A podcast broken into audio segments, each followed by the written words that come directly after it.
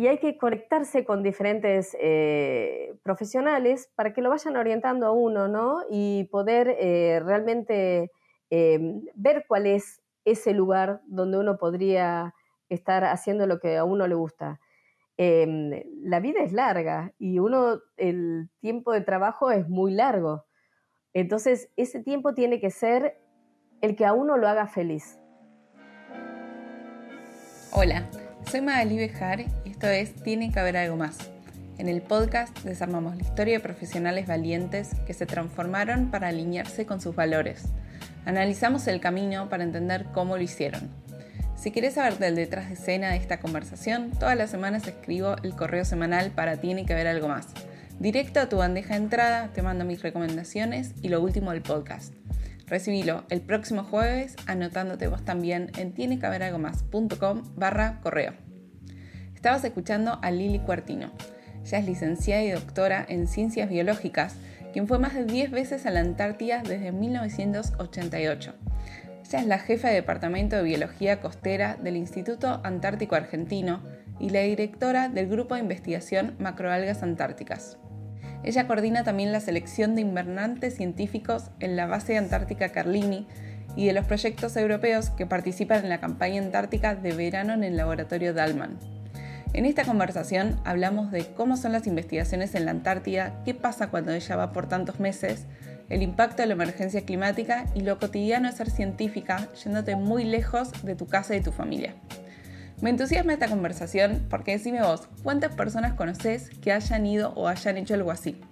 Lili cuenta con naturalidad que se vive allá, que es algo que muchos de nosotros no tendríamos acceso a esta información. Antes de ir con el episodio, un anuncio rápido. Desde que empezamos el podcast recibimos muchísimos mensajes de oyentes desde 59 países contando el valor que sacaron de escucharlo. Después de hablar con cientos de ustedes, lanzamos la comunidad de Tiene que haber algo más la idea central vino cuando me di cuenta que los tenía que conectar entre ustedes para que se conocieran. La comunidad es una membresía global y remota donde aprendemos con otros profesionales desde más de 25 ciudades y tenemos actividades todas las semanas. Vienen invitados del show para hacerles preguntas de todo tipo en un espacio de confianza o damos clase los que estamos dentro. Tenemos un club de lectura donde votamos un libro y nos juntamos a debatirlo. Hay un chat que nos conecta a todos para pedir ayuda, compartir recursos, eventos y oportunidades laborales. Hacemos desafíos mensuales, como por ejemplo usar máximo una hora las redes sociales y compartimos todos los días una prueba para sostener el compromiso. Además, les comparto a los miembros una grabación del podcast que es exclusiva para ellos porque no la publicamos ni en Spotify ni en YouTube. Dentro de la comunidad hay personas talentosas y ambiciosas que están trabajando activamente en mejorar como profesionales en sus carreras y proyectos. Vas a encontrar personas en relación de dependencia, con carreras súper interesantes, emprendedores y freelancers. Y aunque cada uno esté en una industria diferente, nos une la forma de pensar. Te dejo el enlace en la descripción y unite vos también en tienecabralgomás.com barra comunidad. Ahora sí, vamos con Lili. Hola Lili, bienvenida. Tiene que haber algo más. Gracias por venir a conversar conmigo. Hola Magali, muchas gracias a vos por esta invitación. Un gusto estar acá. Me encanta esta historia porque voy a empezar primera pregunta. ¿Qué es lo que más te dicen o la pregunta que más te hacen cuando vos decís hace 30 años que viajo a la Antártida? Ah, es una pregunta que es, es verdad, es, bastante frecuente. Eh, lleva mucho a la curiosidad por ahí ahora, en estos tiempos que hay más eh, difusión y divulgación, hay más conocimiento de lo que es la Antártida. Pero si nos retrotraemos hace 30 años atrás, cuando me lo empezaban a preguntar o cuando yo fui a mis primeras campañas, era realmente eh, un sinfín de preguntas. Eh, desde me llegaban a preguntar cosas insólitas, si, si, si me quedaba a vivir ahí o si podía llevar a mi familia. Esas eran preguntas que solían ser muy frecuentes cosa que no, que tenía que explicar que no, que era una actividad científica y que iba un periodo de tiempo reducido, o sea, que no vivía y, que mi familia no se quedaba acá, sino que, bueno, eh, era una tarea de investigación que realizaba durante los meses de verano, principalmente.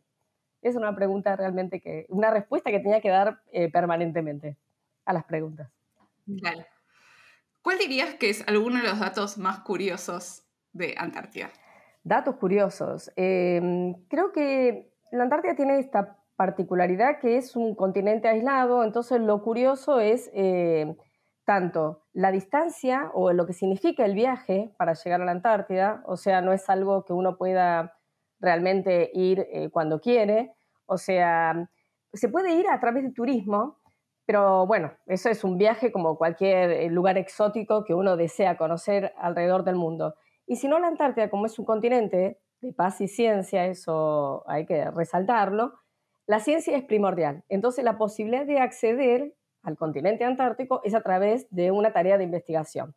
Así que eso es algo muy particular y eh, un lugar, como te dije recién, remoto, sobre todo al estar en el polo, esta situación que también todos eh, suelen preguntar también, como es el tema de la luz, o sea, si es seis meses de noche, seis meses de luz, eh, son curiosidades que hacen que sea un continente muy atractivo, o la pregunta si es todo blanco o hay colores. Esas son las, preguntas que suelen hacerse también y que, bueno, eh, que tienen un halo de misterio y que por ahí a través de toda esta, esta posibilidad que se da, que cada vez hay más documentales, más información, internet, ya por ahí todas esas, esas eh, cosas que quedaban con ese halo de misterio han sido desmitificadas, ¿no? Ya se puede conversar y cada vez hay más gente que está yendo a la Antártida también como, como investigadores también. Claro, gracias a TikTok también vi cada cosa, como estaba viendo a un chico que mostraba cómo decir a la escuela. Claro. Eh, y puedo confirmar que hay colores. Sí, pero por ejemplo, el tema de la escuela, eso es bueno que, lo traigas acá a, a, este, este momento de charla, porque no es que hay escuelas. En realidad en la Antártida no hay una población. No es como en el hemisferio norte, que por ahí eh, hay, poblaciones y hay ciudades. No, en la Antártida no hay ciudades, hay bases de investigación. En el caso de la escuela, que por ahí vos eh, pudiste acceder a un video de la base Esperanza, es una base muy particular, que hay gente que pasa durante todo un año y bueno, van familias, es un caso muy particular, también hay una base en Chile también, que pasan eh, todo eh, el año las familias y bueno, hay unas escuelas para que esas familias puedan llevar a sus chicos a la escuela pero no es lo habitual, o sea, no es que hay escuelas en la Antártida.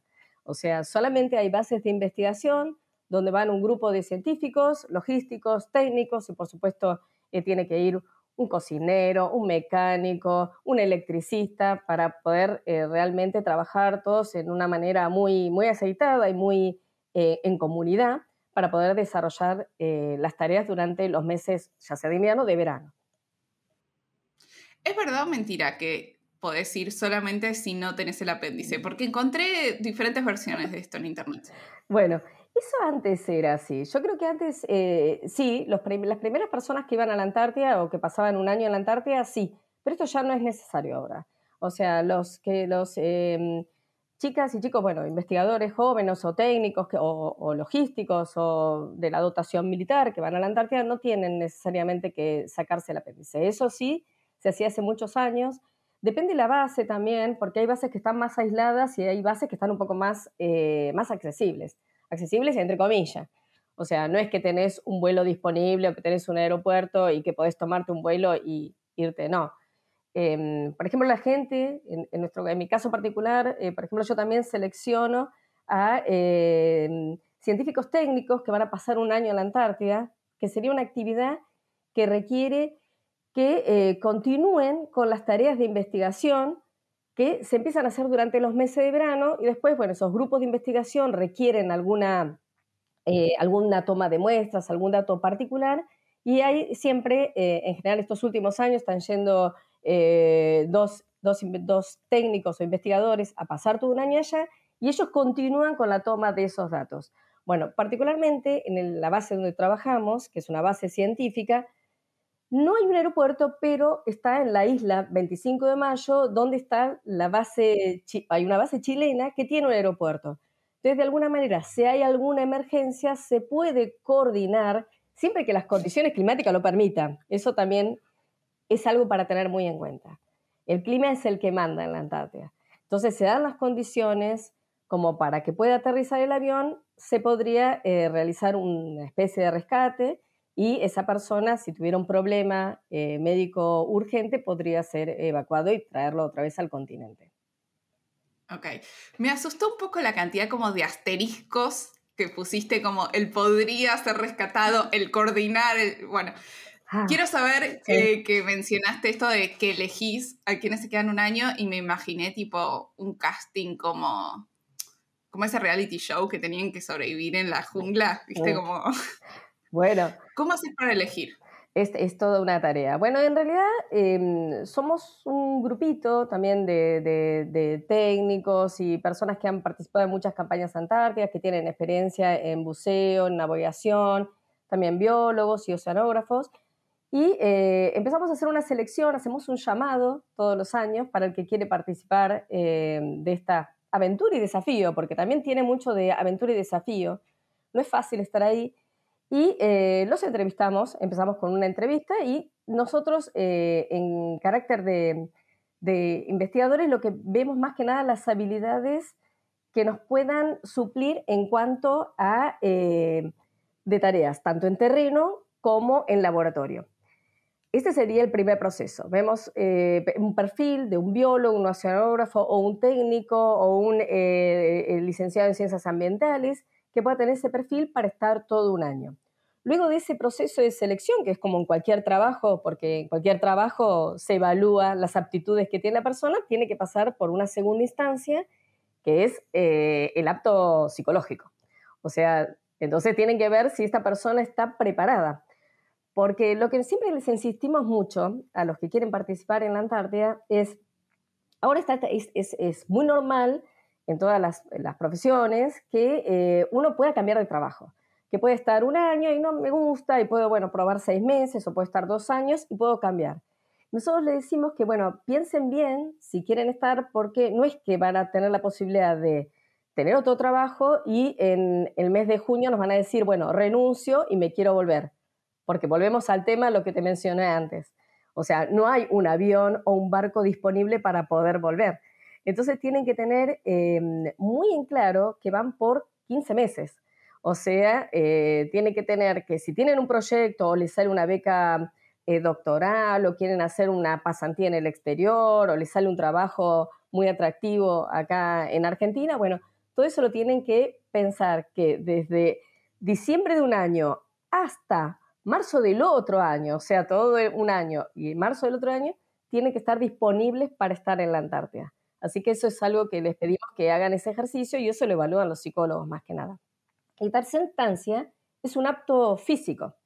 O sea, también, eh, bueno, se le hace un estudio muy riguroso para que no tenga ninguna complicación, bueno, desde cualquier cosa menor, que puede ser desde vesícula hasta cosas mayores, para que puedan realmente estar, tanto ellos como su familia, tranquilos que van a pasar un año en la Antártida y que van a estar bien de salud allí. Que puede pasar un imprevisto, pero en lo posible se trata de que esté todo bien. Mm, bien, eh, se me viene a la cabeza la historia del Apolo, justo que fui al Museo Aeroespacial en Washington, de uno de los astronautas que tuvo apendicitis mientras estaba en el espacio. ¿Conoces esta historia? Puede ser, puede ser. Y, bueno, y entonces eh, tuvo que, ¿cómo hizo? No es fácil. Por eso son cosas que... Creo que la pasó muy mal y sobrevivió.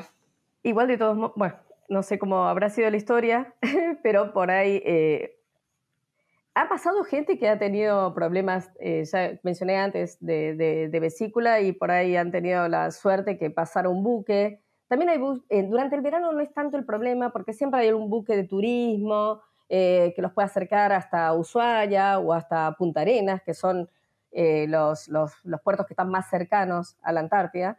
Entonces hay alguna alternativa o hasta por ahí la, conocida base Marambio, donde puede haber un vuelo, o de, eh, como te mencioné antes, alguna base chilena donde haya un aeropuerto y puedan evacuarlos. Así que ante esa situación extraordinaria, que esperemos que no pase, siempre hay alguna alternativa de evacuación. Han habido casos que no. Eh, ha habido algunas historias un poco difíciles de personas que se han, bueno, pero bueno, son los casos menores. No, bueno que contame. Eh, en una campaña pasó también eh, eh, un, personal que iba embarcado en un buque, tuvo una descompensación y bueno, no, no hubo manera de que pudieran solucionarlo y lamentablemente falleció y bueno, esos casos muy terribles en, realidad no es lo más eh, frecuente que pase, pero puede llegar a pasar. O sea, lo posible está dado todo para que no. Nos hacen, insisto, a todos, a los, que vamos en la campaña de verano también nos hacen un examen riguroso para que estén las condiciones dadas para pasar los dos o tres meses o cinco meses o el periodo que uno vaya, que esté lo más tranquilo posible. Lili, en tu experiencia, ¿qué es lo más difícil de atravesar en estas campañas con respecto a salud mental?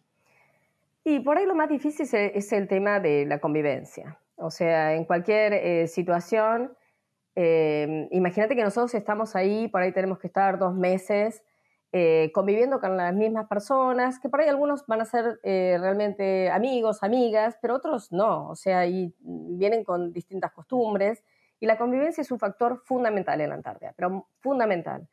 las habitaciones son compartidas, entonces ya no es lo mismo ir a los 20, a los 30, a los 40, a los 50. O sea, las costumbres que uno tiene son diferentes. Eh, tiene que entender que tiene que ser respetuoso de los horarios de la otra persona. Eh, en investigación pasa que a veces uno em, larga un experimento y el experimento tiene que tener una continuidad durante toda la noche. Entonces, eh, vuelve a, a, la habitación a las 4 de la mañana, tiene que respetar porque por ahí la otra persona se tiene que levantar a las 6 de la mañana para salir a, tomar sus muestras. Entonces, todas esas cosas de la convivencia son importantes, que los bolsos estén acomodados, que uno no se los lleve puesto cuando entra a la habitación de noche o, bueno, em, la convivencia es un factor fundamental en la Antártida, fundamental. Y eh, aparte, esta situación que em, si vos te enojas, al día siguiente vas a ver esa persona y al día siguiente la vas a ver y al día siguiente la vas a ver. Eh, puede pasar en cualquier tipo de trabajo, ¿no? Porque supongo que eh, trabajas en una empresa, te peleas con un compañero de trabajo, bueno, lo ves durante ocho horas, pero acá lo vas a ver 24 horas, o sea, eh, el continuo y el sábado y domingo también, y bueno, en lo posible siempre se habla que esos problemas de convivencia hay que solucionarlos, hablar, mucho diálogo y tratar de evitar que pasen. O sea, a veces uno la, la, mezquindad o lo que pasa, o sea, el aislamiento, hace que uno le da eh, una importancia fundamental a mm, por ahí eh, extralimitada, si queda un pedazo de comida y la persona volvía de, trabajar todo el día al aire libre y estaba muy cansado y lo había guardado para comérselo y alguien se lo comió, bueno, cosas que en lo cotidiano pueden pasar ahí se magnifican. Claro. Mm. Em, ¿Cómo lograron que la Antártida sea un lugar internacional de paz y ciencia? Ah, eso es, es, maravilloso. Em, esto surge cuando, bueno, cuando está finalizando la, Segunda Guerra Mundial, el planeta estaba muy convulsionado y muy sensible por todo lo que había pasado. Y realmente creo que eh, en ese momento, históricamente, se veía como un lugar muy atractivo para poner bases militares y monitorear lo que pasaba a nivel planetario. Entonces, las alertas a nivel mundial dijeron, no, vamos, es un continente muy particular como para, para que se arriesgue todo esto a que venga una hecatombe. Entonces, em, se, hizo el año eh, geofísico internacional, donde dijeron, vamos a estudiar la Antártida, vamos a ver qué es lo que pasa ahí. Entonces, muchos investigadores de todo el mundo fueron a la Antártida a hacer distintos estudios de atmósfera y del clima. Y después de eso surgió la idea a nivel mundial de eh, plantear el Tratado Antártico, que la verdad que es un hito maravilloso porque los países deciden que es un lugar de paz y ciencia. Y esto es el concepto que sea el único continente donde no han habido guerras. A mí eso ya me produce una emoción muy particular que sea como una gran reserva mundial, que todos lo cuidemos, más allá de los, eh, los reclamos territoriales que son muy válidos de los distintos países, como es el caso de Argentina, el concepto de eh, que todos podemos ir a trabajar allá para hacer ciencia, pero no ciencia porque sí, sino ciencia porque es un lugar muy particular. Es eh, el clima del mundo, este, lo, lo, que pasa en los, en, los, en los polos, manejan el clima del planeta. O sea, es un lugar muy prístino como para que sea eh, alterado por una guerra o por, una, eh, por, la contaminación ambiental o, por, cualquier em, suceso que pueda llevar el ser humano eh, en detrimento de, destrozar ese, sitio. Entonces, el Tratado Antártico generó eso, que es un lugar para llevar investigaciones en paz y em, trabajando conjuntamente con distintos países. Y eso es algo muy atractivo de la Antártida, porque por ahí uno tiene idea que uno va a estar aislado. En el caso particular, en la base donde, donde yo he ido todas mis campañas, tengo más de 10 campañas antárticas, esta, eh, esta base tiene la particularidad que se encuentra en una isla pequeña, la isla 25 de Mayo, isla Rey Jorge, eh, también denominada también por otros países. Hay bases de un montón de nacionalidades. Por ejemplo, donde nosotros estamos, a la vuelta, te digo a la vuelta, pero no es a la vuelta, sino en la caleta eh, que sigue hay una base coreana. Y más allá hay una base china. Y hay una base em, peruana y una base chilena, y una base brasilera y polaca, y una base también, un laboratorio alemán. O sea, estamos trabajando todas las nacionalidades. Y se da esa particularidad en la Antártida que tenemos esa cosa de trabajar en grupo con distintas eh, nacionalidades. Y eso es eh, realmente maravilloso también. Es muy atractivo. Bien. ¿Cómo fue para vos, más a tus inicios de la carrera, cuando dijiste, quiero hacer algo que no existe, que es investigar algas, pero en la Antártida. ¿Cómo fue para vos ese proceso? Ese proceso fue como, a veces pienso que fue un poco al azar y un poco, eh, no me queda muy en claro cómo fue.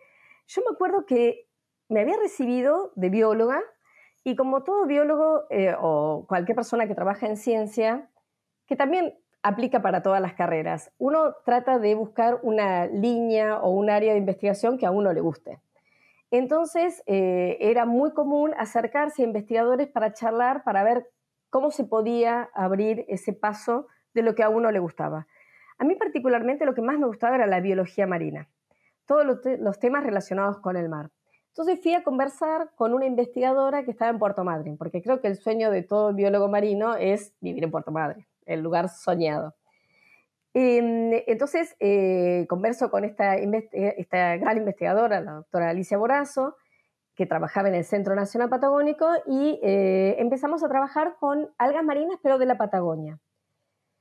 Justo al poquito tiempo surge la posibilidad de un contrato en el Instituto Antártico Argentino. Y en ese momento, bueno, entonces el director del instituto, junto con el director de biología, eh, me dicen, ¿qué te gustaría hacer? Bueno, yo digo, como ya empecé a trabajar con algas marinas, me gustaría hacer eh, algas marinas en la Antártida. Bueno, perfecto, pero acá no hay nadie que te puede guiar y orientar en ese tema. Y eh, siempre uno necesita un mentor, ¿no? Que lo vaya guiando y orientando. Entonces, mi, directora, que estaba en Puerto Madre, me dice, bueno, sí, seguí, agarra la Antártida, vamos a ver si podemos desarrollar una línea de investigación. Y ahí se me cruza otra situación increíble, que ahora lo veo a la distancia, increíble en mi vida, que es como no había nadie que me pudiera formar, había una investigadora que estaba en el Museo de Ciencias Naturales, que el director del Antártico recordaba que había sido su jefa de trabajos prácticos cuando él había cursado ciencias naturales. Me dice, me parece que esa investigadora que estudiaba algas marinas, creo que todavía sigue yendo al museo se pone en contacto con el director del Museo de Ciencias Naturales y le dice, sí, sigue viniendo. Entonces me hacen ir ahí a conocer a Carmen Pujals. Y acá se abre un mundo maravilloso, porque Carmen Pujals era especialista en algas marinas, pero a la vez había sido una de las cuatro primeras mujeres que había ido a la Antártida. Las cuatro primeras mujeres que habían ido por primera vez a la Antártida en Argentina. O sea, era un caso increíble y tuve la posibilidad de compartir con ella el laboratorio. Ella entonces eh, me guió y me orientó. Si bien ella no era especialista en algas antárticas, como había ido a la Antártida tenía conocimiento. Entonces, bueno, ahí empecé una línea de investigación un poco osada, eh, un poco guiada, eh, orientada por, por estas grandes investigadoras, pero también abriéndome paso en algo nuevo y novedoso también, como un desafío. Bien, y yendo para adelante, ¿con qué obstáculos te tuviste que enfrentar hasta llegar a ser jefa de la base? Bueno, en realidad no, no, no, es que fui jefa de la base, fui en algunas oportunidades jefa científica. Pero bueno, esto es toda una trayectoria eh, importante desde eh, estas primeras mujeres que te conté, que fueron en el año 68, yo vuelvo a ir a la Antártida en el año, mi primer campaña 20 años más tarde. O sea, van este grupo de investigadoras, yo voy 20 años más tarde, y había muchas cosas que eran diferentes y similares. O sea, todavía había que abrirse paso las mujeres en investigación y en la Antártida. Un lugar, eh, por supuesto, eh, donde siempre dominado por los hombres, donde eh, la logística realizada por hombres. En ese momento, por ejemplo, la ropa, no había ropa para mujeres. o sea, te daban un equipo, yo soy de talla pequeña, todo me quedaba enorme, o sea, no había ropa exclusiva para mujeres, o sea, el paso que se fue abriendo tal como vos bien mencionaste, cuando fui la posibilidad de ser eh, jefa científica en varias campañas antárticas, es esa apertura mental y entender que las mujeres no tenemos ningún impedimento para realizar ningún tipo de actividad. Lo mismo que pasa en la Antártida pasa en todos los tipos de trabajo. Hemos ido ganando espacio, eh, la paridad de géneros, eh, por suerte, es algo que venimos luchando de hace años y fuimos abriéndonos camino también a lo largo de muchos años y entender que hay impedimentos, que podemos estar eh, durante horas tomando muestras al aire libre, subirnos a un bote, no le tenemos miedo a la nieve, al viento, al frío, nada, que podemos realizar cualquier tipo de tarea en cualquier lugar, igual que lo realiza eh, cualquier persona en cualquier lugar. No hay tareas exclusivas. ¿Se te vienen a la cabeza algunos momentos bisagra que te hayan ayudado a apalancarte y avanzar en tu carrera? Bueno, esto de, abrirme paso en una línea de investigación fue un momento, eh, un momento de desafío, ¿no? Eh, por ahí em, tener que, investigar, tener que buscar, eh, estudiar, perfeccionarte. Tuve la posibilidad también de tener una beca en el exterior que también me permitió trabajar con un reconocido investigador durante tres meses en Alemania. También eso me, ayudó para, para irme formando. Y también un punto también para abrirme a nivel personal es también el desafío de, eh, bueno, yo eh, tengo una familia, o sea, ir a la Antártida era también un desafío también teniendo hijos pequeños. O sea, mi primer, una de, mi campaña no, pero mi segunda campaña ya tenía un, eh, mi hijo mayor que tenía en ese momento un año y cuatro meses. Y para ese momento, estamos hablando del año 91, eh, decir, eh, contarlo, o sea, desde los compañeritos del colegio hasta los parientes, decir, me voy a ir durante dos meses a la Antártida y dejo a, Iggy, eh, en ese momento, durante dos meses, era como muy, muy cuestionado, muy cuestionado a nivel eh, sociedad, ¿no? Por ahí, ¿cómo lo dejas tanto tiempo? Y ahí viene el apoyo de los que te rodean, o sea, el apoyo de eh, mi, esposo, que realmente lo entendía, porque decía, ningún problema, es tu vocación, a vos te gusta, no hay ningún problema.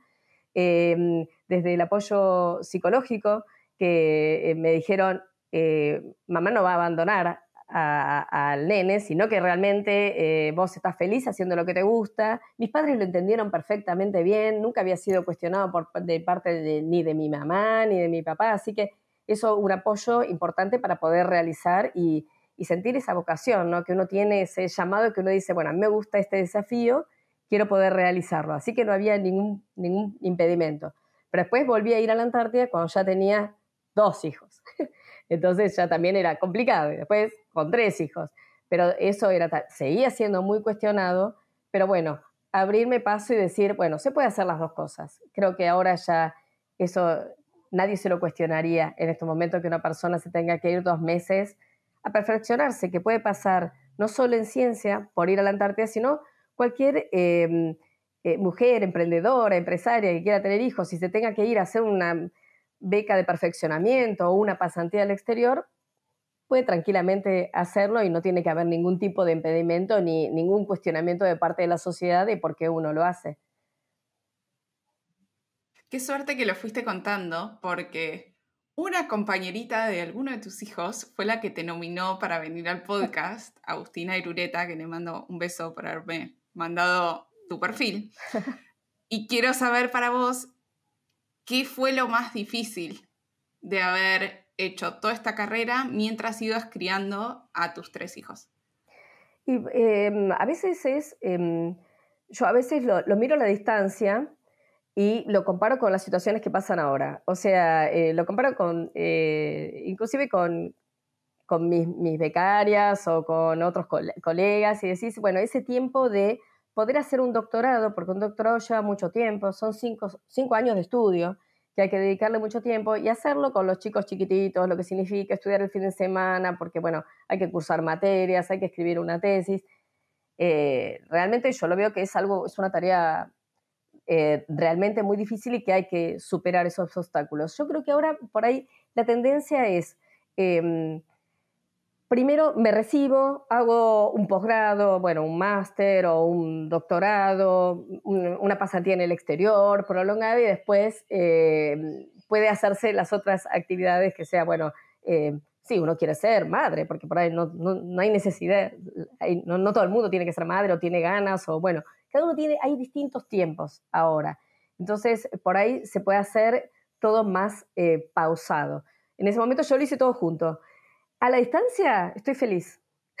en ese momento me parecía una locura, un infierno. Decía, no puede ser que, que puedas eh, hacer todo junto. Y bueno, uno iba por la vida así, haciendo todo, estudiando y, teniendo a los chicos. Pero bueno, lo importante era la, no la cantidad, sino la, la, calidad de tiempo que uno le dedica a cada cosa. Y si uno le dedica eh, mucha calidad de tiempo al momento que se siente, se sienta a estudiar o se sienta a trabajar o se sienta a procesar un dato y la misma calidad, buena calidad de tiempo a, dedicarle tiempo a sus hijos, yo creo que eso es lo mejor que hay, ¿no? No, no hay que medirlo en términos de, de, cantidad, sino de calidad. Lili, ¿tenés algún arrepentimiento? Em, no sé si arrepentimiento, ¿no? Creo que pude ir a, a varias campañas. Eh, por ahí no fui a todas las que debería haber ido, pero bueno, 11 campañas no es poca cosa. Eh, por ahí, em, no, no, no, no, no, no tengo arrepentimientos. La verdad me siento ahora a la distancia, por ahí en el momento, eh, a veces uno en el momento se siente como en un torbellino, ¿no? Y lo ve y dice qué, qué difícil fue todo o qué complicado, y a la distancia uno dice, no, no, creo que si volviera para atrás, creo que haría lo mismo. Seguiría biología, eh, me gusta, eh, elegí hacer eh, algas marinas porque me gustan los animales en exceso y no serviría para trabajar con, la metodología que se trabaja con animales, porque me, me cuesta, o sea, todo esa, no puedo ver sufrir ni a un pingüino, ni, ni, a, ningún animal. Así que me gusta por ahí trabajar con algas marinas por ese lado, me gusta la biología marina y me gustó haber también tenido la posibilidad de tener una linda familia. Bien, contame en estas 11 campañas, ¿llegaban hasta allá y qué pasaba? ¿Cómo es el día a día de estar allá? Ay, bueno, te cuento las primeras campañas, porque eh, hay un... Eh, es abismal la diferencia entre las primeras campañas y las últimas. porque en esas primeras campañas uno no tenía el conocimiento ni podía esto de googlear y saber eh, de qué se trata. Entonces uno se encontraba como, que no, le, daban la ropa, le daban un equipo, uno iba a retirarlo a un lugar que se llamaba Depósito Polar, em, nos hablamos por teléfono, nos mandaban un mensaje, lo hacíamos todo de manera oral, nos decían, bueno, tenés que ir a retirar a tal lugar, Ahora por ahí eh, se arma un grupito de WhatsApp, entonces es más fácil eh, poder eh, encontrarse con, bueno, la ropa se busca tal lugar, tal día, la ropa ha cambiado y bueno, sobre todo esto em, del día a día uno llegaba y mi primer campaña era llegar y no tener idea de qué se trataba. O sea, cómo se desempeña uno allá. como te mencioné anteriormente, el clima es el que manda. O sea, uno se organiza en función del el día útil para poder trabajar. ¿Esto qué es? Por ejemplo, tenemos que ir a tomar muestras, hay que subirse un bote, hay que ir con, los buzos, tiene que estar las condiciones ideales para que no haya demasiado viento, para que se pueda salir a trabajar, a navegar y aprovechar lo más posible. O sea, por ahí no hay sábados y domingos. O sea, uno trabaja en función del tiempo y con un objetivo muy claro. Eso es importante. Eh, uno va una, con una lista de tareas. Trabajamos eh, en el marco de proyectos de investigación. Entonces, hay una serie de objetivos que uno los tiene que cumplir. Y acá también es el otro desafío, porque por ahí si uno trabaja en otro lugar, em, puede ir a, bueno, falló el trabajo, puede ir a repetirlo. O sea, si tuvieras que trabajar en otro lugar de la costa argentina, puedes decir, bueno, listo, eh, hago otro viaje a Puerto Madryn, hago otro viaje a Ushuaia, otro viaje a Mar del Plata, pero en la Antártida, bueno, tenés que esperar a que se arme la campaña antártica. Entonces tenés que ir a repetirlo. Por eso uno tiene que aprovechar mucho el tiempo ahí porque está el riesgo de que si lo tiene que repetir, recién lo puede repetir al año siguiente. Así que esa es la responsabilidad de que las cosas tienen que eh, lograrse en ese periodo de tiempo que uno, que uno va a pasar allá. ¿Y qué impactos viste por el avance de la tecnología estos años? Bueno, a lo largo de estas campañas los cambios fueron eh, abismales. En mi primer campaña, por ejemplo, em, nos manejábamos a través de una comunicación que era eh, por radio operaciones. O sea, esto es, uno se anotaba en una planilla y había determinados días y horarios donde uno podía hablar y comunicarse con la familia. Entonces, había un verdadero aislamiento.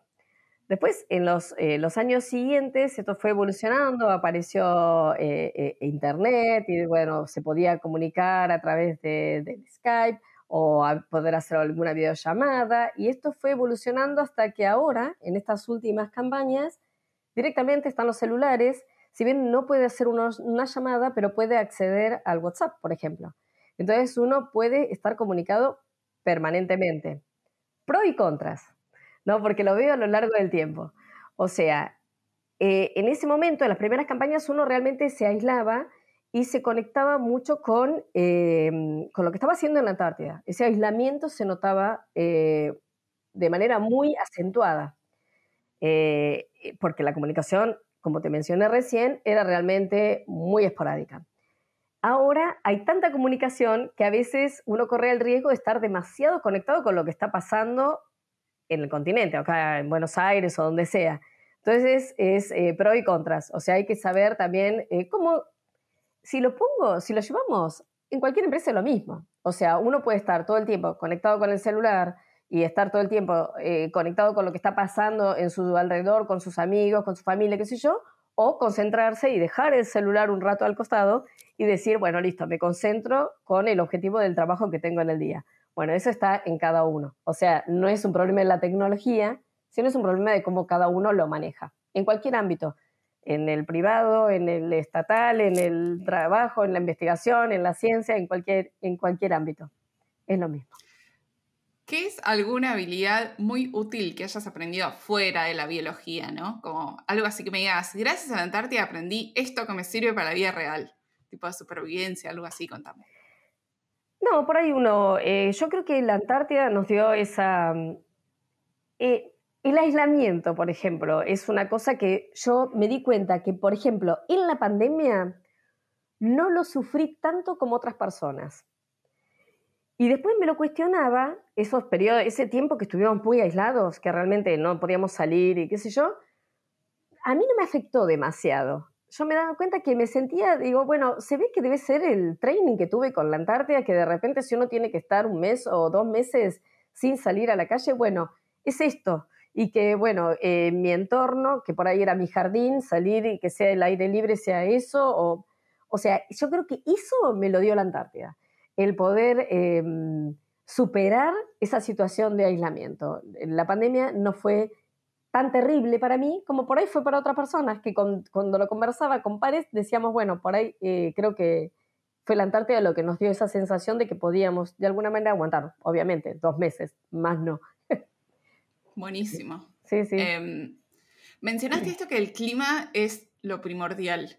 ¿Qué impactos tiene en el día a día, además de tener que investigar para decidir como el plan de lo que van a hacer? Bueno, el clima, el clima externo maneja el clima interno. y esto es importante, estábamos hablando de, la convivencia, ¿no? de lo que significa la convivencia. Imagínate esta situación, estás en una base antártica con eh, un montón de objetivos. El tiempo va muy rápido y cada uno tiene un montón de tareas que hacer. Tiene que tomar tanta cantidad de muestras, en mi caso de algas, el otro de invertebrado, el otro tiene que tomar datos oceanográficos o de plancton, y cada uno va con la to-do list de lo que tiene que hacer durante los meses de verano. Bueno, tenés tu lista de actividades. De repente el clima se pone bravísimo y cuando se pone bravísimo es por ahí empieza a soplar el viento y tenés que estar por ahí una semana sin poder tomar una muestra. Una semana, a veces 10 días y todo el mundo mira y miramos y decimos, bueno, tiene que parar el viento para poder salir a muestrear. Y ahí, en el momento que el clima se puso bueno, empieza, bueno, yo, mi prioridad es mi trabajo, mi prioridad es el otro, yo me tengo que ir antes, yo necesito mis datos porque yo estoy haciendo mi tesis doctoral, yo estoy... bueno, empieza esa situación. O sea, el clima ese externo, que por ahí al principio decís que lindo, una nevadita, un poquito de viento, viene bárbaro también eh, para, para, para disfrutarlo, de repente cuando se empieza a empeorar y es excesivo, porque por ahí ya te digo, por ahí esta situación que son 7, 10 días de mal clima, te genera eh, un problema que se va a la convivencia, o sea, se empieza a poner eh, un poquito difícil. Y ahí hay que tener esa habilidad de decir, bueno, listo, tengo que encontrarle la vuelta, tengo que, eh, tengo que hacer otra cosa, tengo que ponerme a, a escribir un trabajo de investigación o por ahí eh, buscar algún recurso para que, em, que no te afecte anímicamente. Y otra cosa que también, cuando yo te mencionaba el clima, es la plasticidad que tiene que tener eh, la persona que va a la Antártida. Porque vos a la Antártida vas, eh, nunca sabés cuándo vas y cuándo volves. Y eso es algo que se lo repetimos mucho a los que van por primera vez. ¿Y esto por qué es?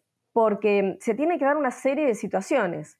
Por ejemplo, si vas em, en, avión, tiene que estar eh, las condiciones para que el avión pueda aterrizar.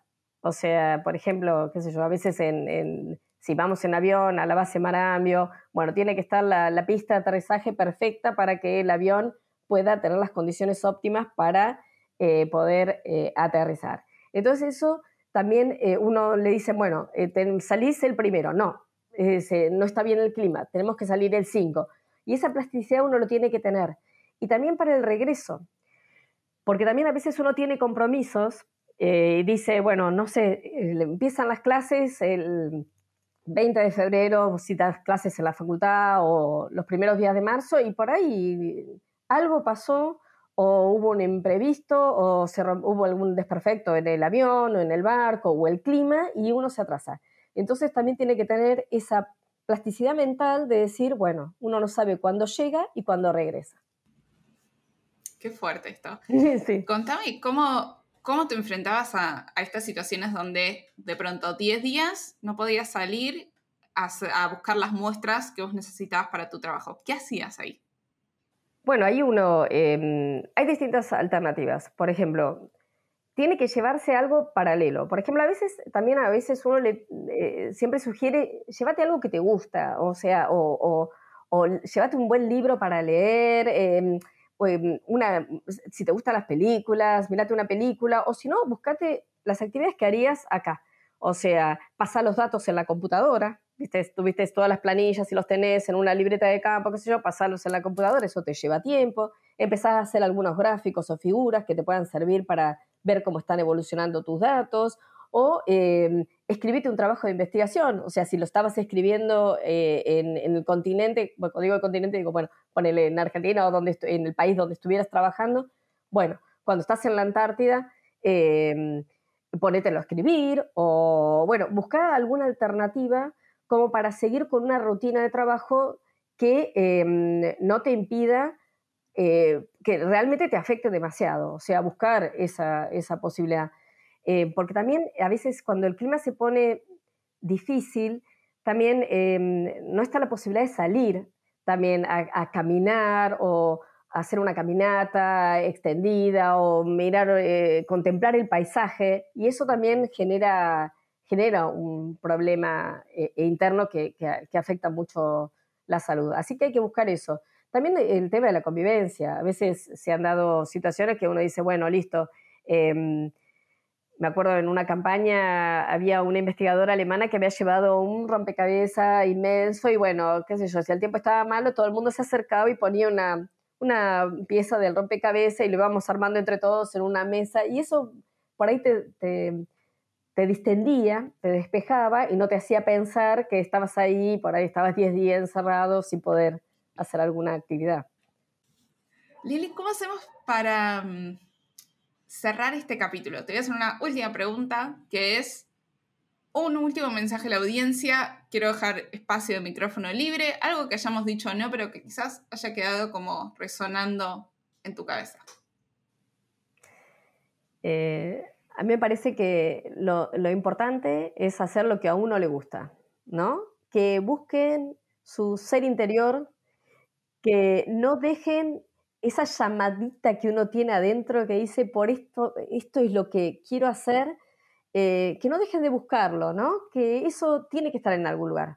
Tiene que estar, debe haber alguna, alguna carrera o alguna profesión que aplique a eso. O sea, puede ser eh, eh, algún oficio, alguna empresa, alguna actividad científica. Siempre esa llamadita hay que seguirla, no hay que apagarla y hay que conectarse con diferentes eh, profesionales para que lo vayan orientando a uno, ¿no? Y poder eh, realmente em, ver cuál es ese lugar donde uno podría estar haciendo lo que a uno le gusta.